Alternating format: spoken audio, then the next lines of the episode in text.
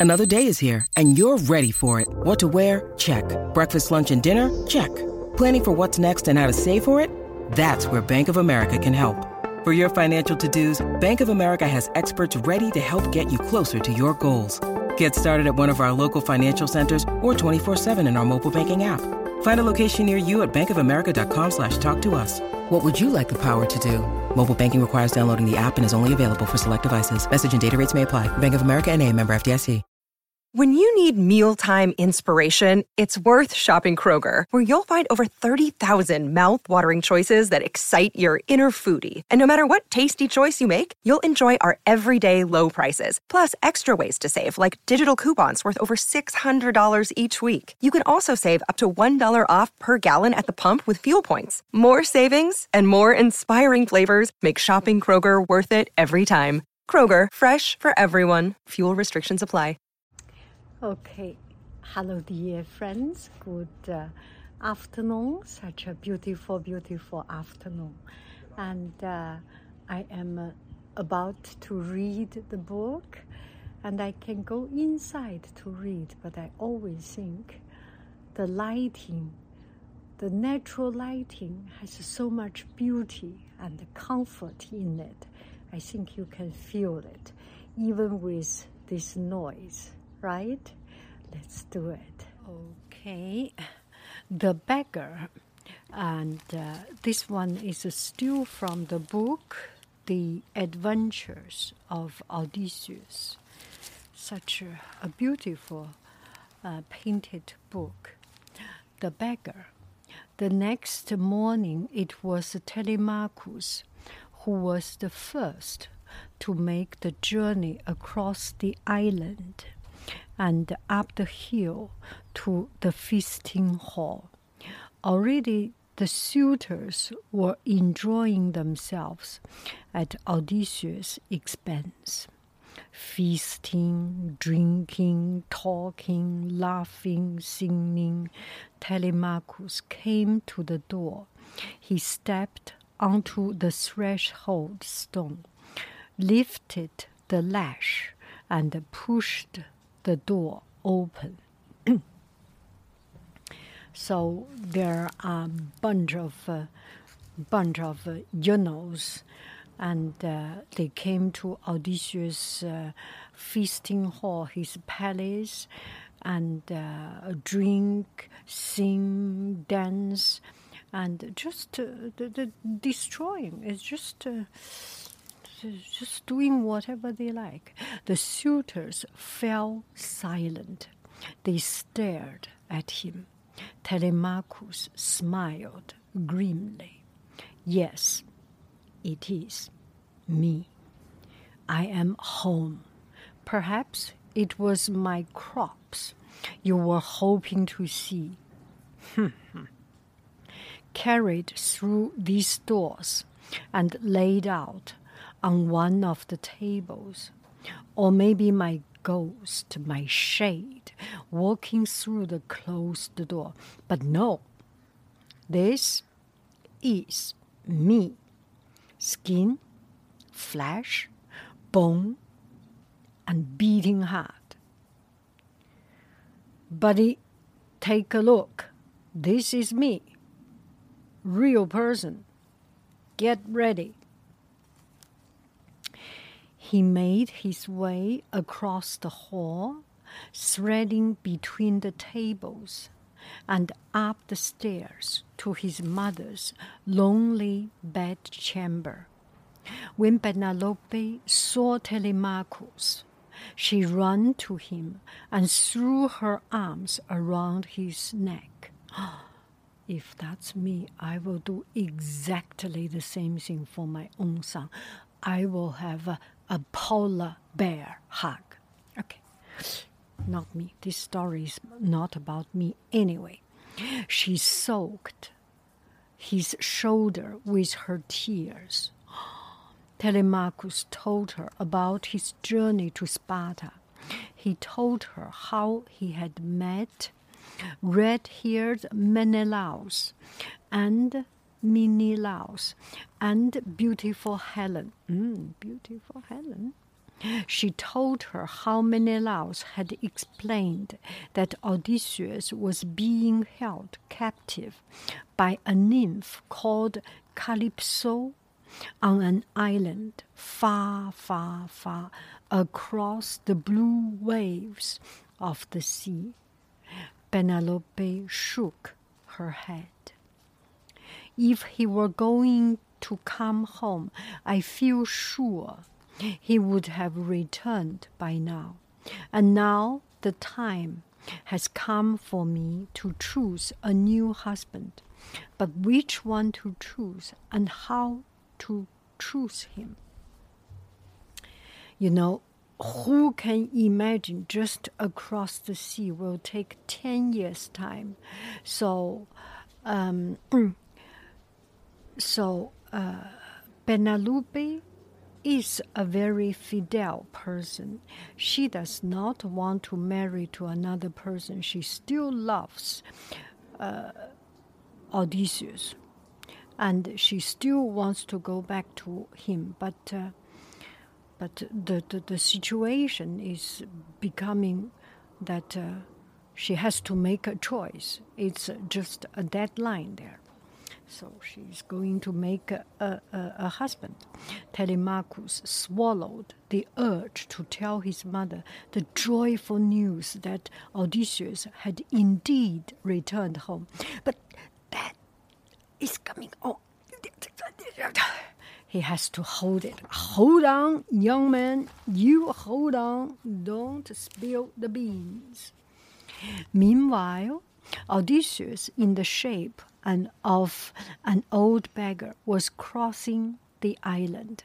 He came to the hill and began to follow the winding path that led up to his hill, to his hall. Everything was exactly as he remembered it, except for the sounds of rowdy feasting coming through the closed door of the hall. Everything is the same. So good. It's so good to touch the green, green grass of home. Do, do, do, do.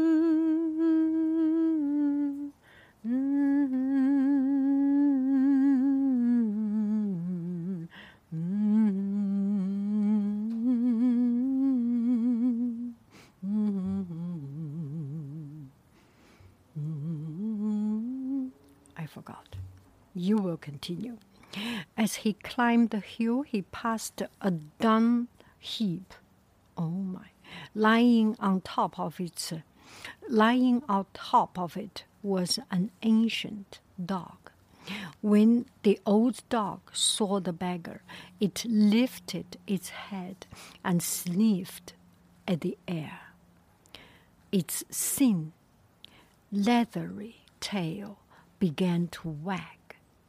It pulled its it pulled itself up on its spindly legs.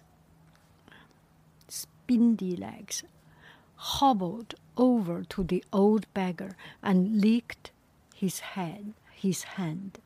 Odysseus looked down and recognized Argos, his faithful dog whom he had trained as a puppy all these long years before.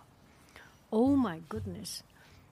I forgot how long a dog can live, but this is a 20 years old dog.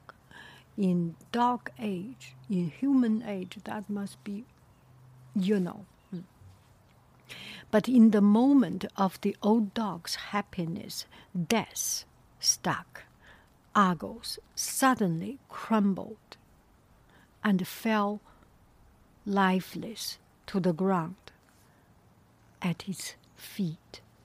Odysseus reached down and lifted the dog gently in his arms. He carried it away from the dung heap and laid it tenderly on the soft grass. As he looked down at the dead dog, he remembered the welcome he had once imagined for himself as he sailed away from the shores of, Tro- of Troy. He wiped away a tear and carried on. Climbing the hill, he stepped onto the threshold stone. He lifted the latch and pushed open the door of his hall. His ears were filled with the sounds of drunken laughters, and his nostrils with the smell of sweat and smoke, spilled wine and roasting meat. He entered and made his way from table to table, his arms outstretched, begging for food. No one of the suitors, not one of the suitors, not one of the revelers took any notice of the old beggar until he came to the back of the hall, sitting at a table covered with wooden dishes of sliced meat and half empty wine skins, was a suitor whose name was Antinos, Antinos, Antinos, Antin, Antinos, A N T I N O U S, Antinos. Antinous, Antinos. Antinos. When he saw the old beggar, he shouted, Go away! Take your filthy, flea bitten, mouse ridden car- carcass elsewhere before we throw you to the dogs. It was at that moment that Telemachus came down from his mother's bedchamber. Antinous, he said, not only do you eat us out of house and home, not only do you eat us out of house and home, you also break the sacred laws of hospitality in my father's feasting hall. Old man, come, sit down. With great, with great kindness and consideration, Telemachus showed the old beggar where he could sit. He fetched meat, bread, and wine. He broke the bread with his own hands and gave it to the beggar. Telemachus, this might be Antinous. This is Odysseus. This is the old dog Argos. Gratefully, Odysseus ate and drank. When his plate was emptied, he got to his feet and went back to the table where Antinous was sitting. He stretched out his hands once more.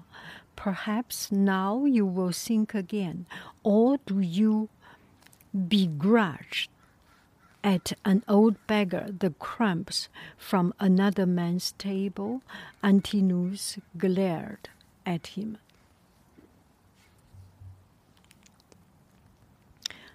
I'll give you something. I'll give you something, and no mistake. He picked up a stool. He drew back his hand, and with all the strength of his arm, he hurled the stool at the old beggar. The stool struck Odysseus hard, Odysseus hard on the shoulder, but he didn't fall, falter or fall to the ground. He stood firm, and the stool clattered onto the floor at his feet.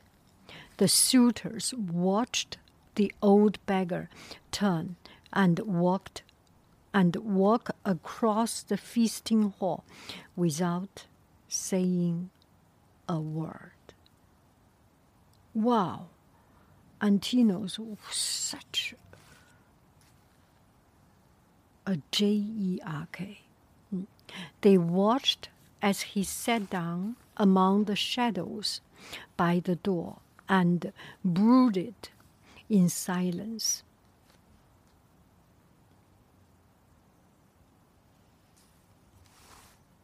And brooded in silence.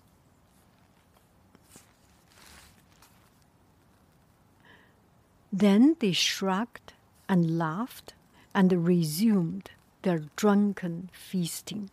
The story of the old beggar and the stew spread from the servants to maid servants. From the maid servants, the story reached the ears of Benalupe upstairs in her lonely bedchamber.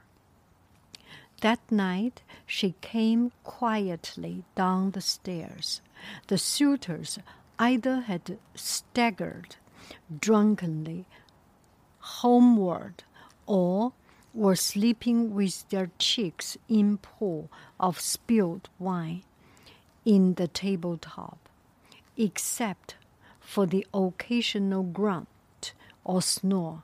Everything in the hall was silent. The old beggar still was sitting among the shadows by the door. Benalupe whispered, Old man, old man, come upstairs. I would like to speak with you. So everyone was drunk, or some went back home, and Benalupe went to Odysseus old man, I will talk to you upstairs.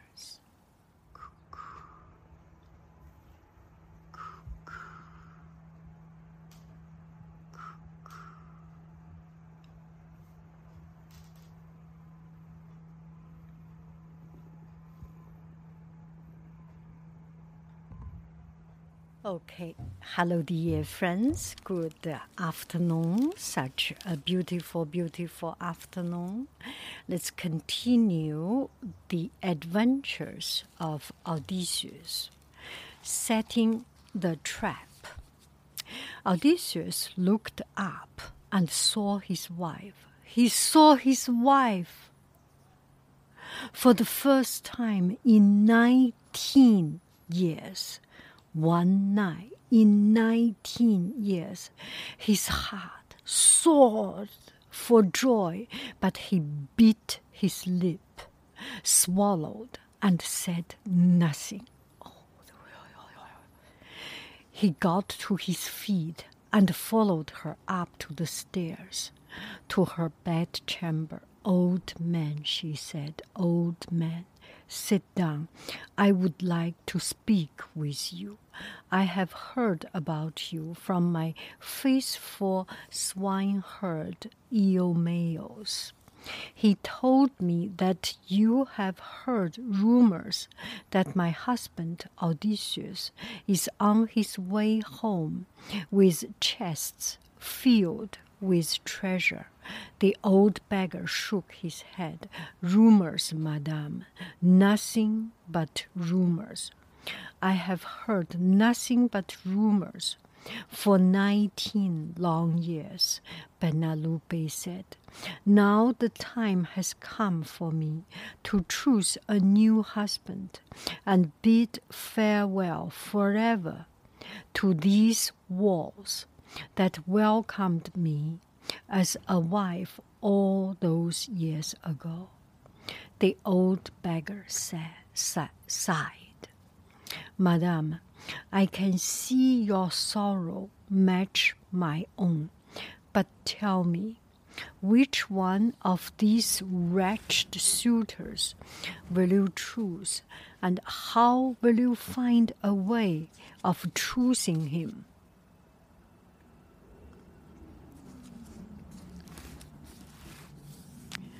Old man, I have been thinking about it all day, and I have a plan. Years ago, before he went to fight in distant Troy, my husband's favorite sport was archery. sweet Odysseus would take his bow, which still hangs from a wooden peg on the wall of the feasting hall, and he would draw a bowstring, a bowstring across it. Then twelve axes would be set in a row, in a row, the length of the his feasting hall. Twelve ceremonial axes, one behind the other.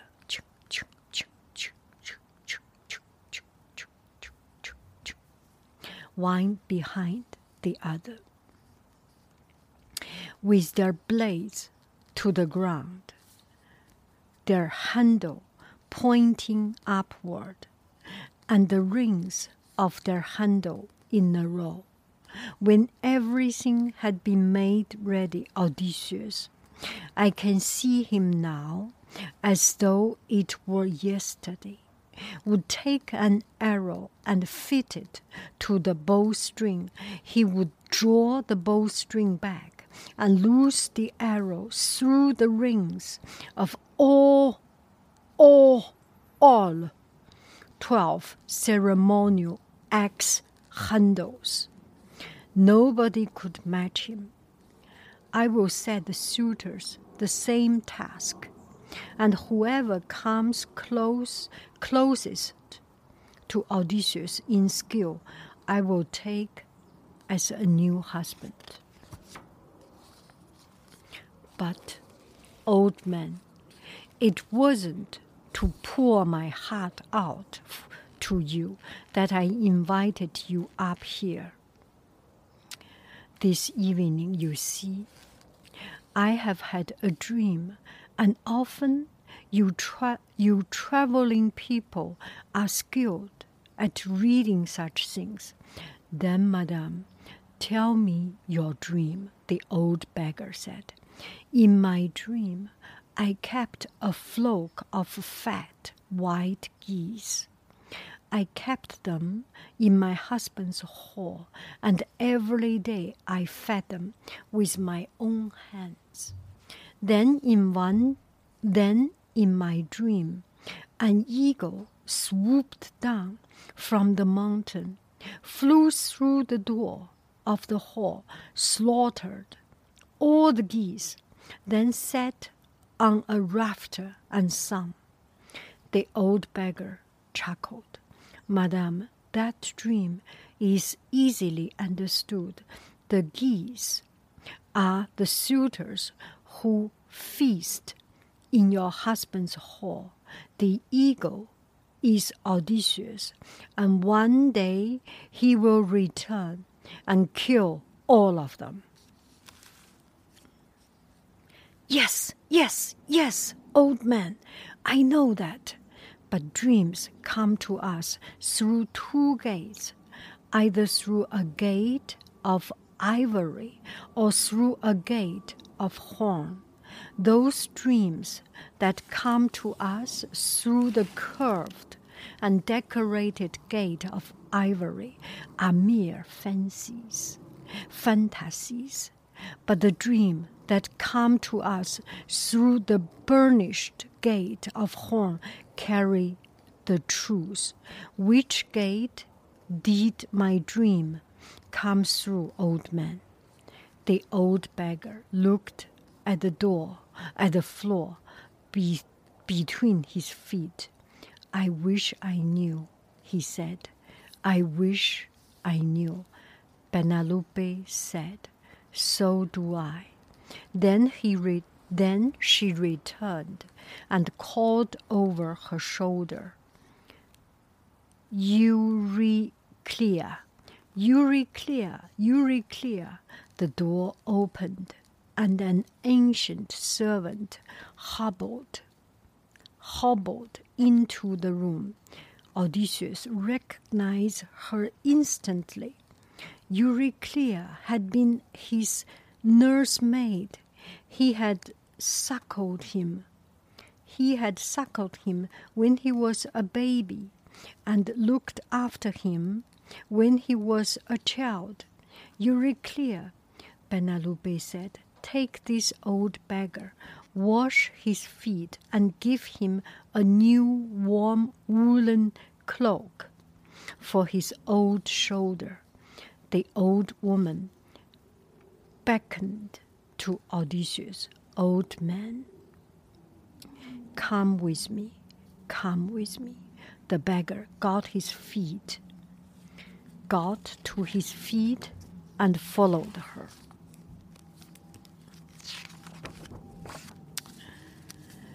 She led the beggar out of the bedchamber and she showed him a bench where he could sit.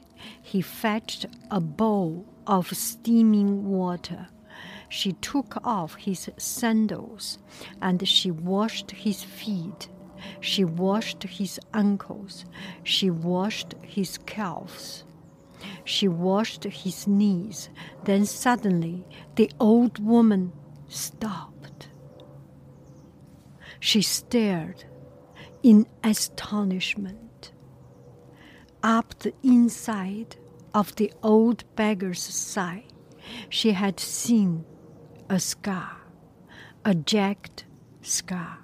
She had recognized it instantly as a scar that Odysseus had received from the tusk of a wild boar, wild boar, when he was a boy.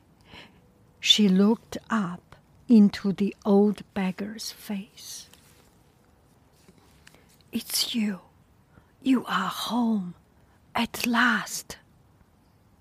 The old beggar reached down and pressed his hand over her mouth. Shh, woman, if you love me, hold your tongue, say nothing. The old nursemaid nodded. Her wrinkled face beamed with delight. She hobbled off, fetched a warm woolen cloak, and gave it to the old beggar. He threw it over his shoulder, and he winked at Eurycleia. She smiled fondly back at him. Odysseus made his way downstairs to the dark, silent feasting hall. He saw Telemachus sitting alone. He whispered, My son, come here, listen to me, and do exactly what I tell you. Take all the weapons that are hanging from the walls and hide them in a locked chamber. In a locked chamber.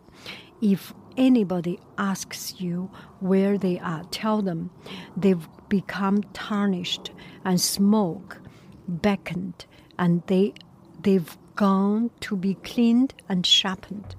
Leave only my own bow hanging from its wooden peg and the twelve ceremonial axes.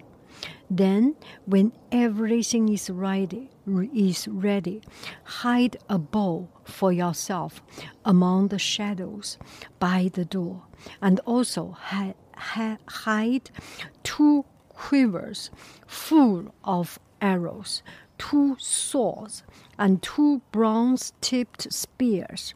Then go to old Euryclea.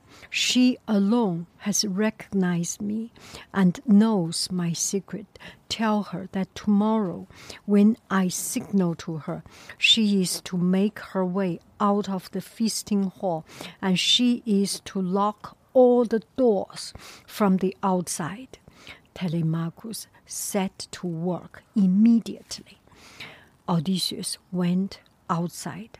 He lay down on some soft grass under the countless stars. She, he wrapped himself in his warm woolen cloak, whispered a prayer to owl eyed Athena, closed his eyes, and fell into the sweet obliv- obliv- oblivious palm of sleep.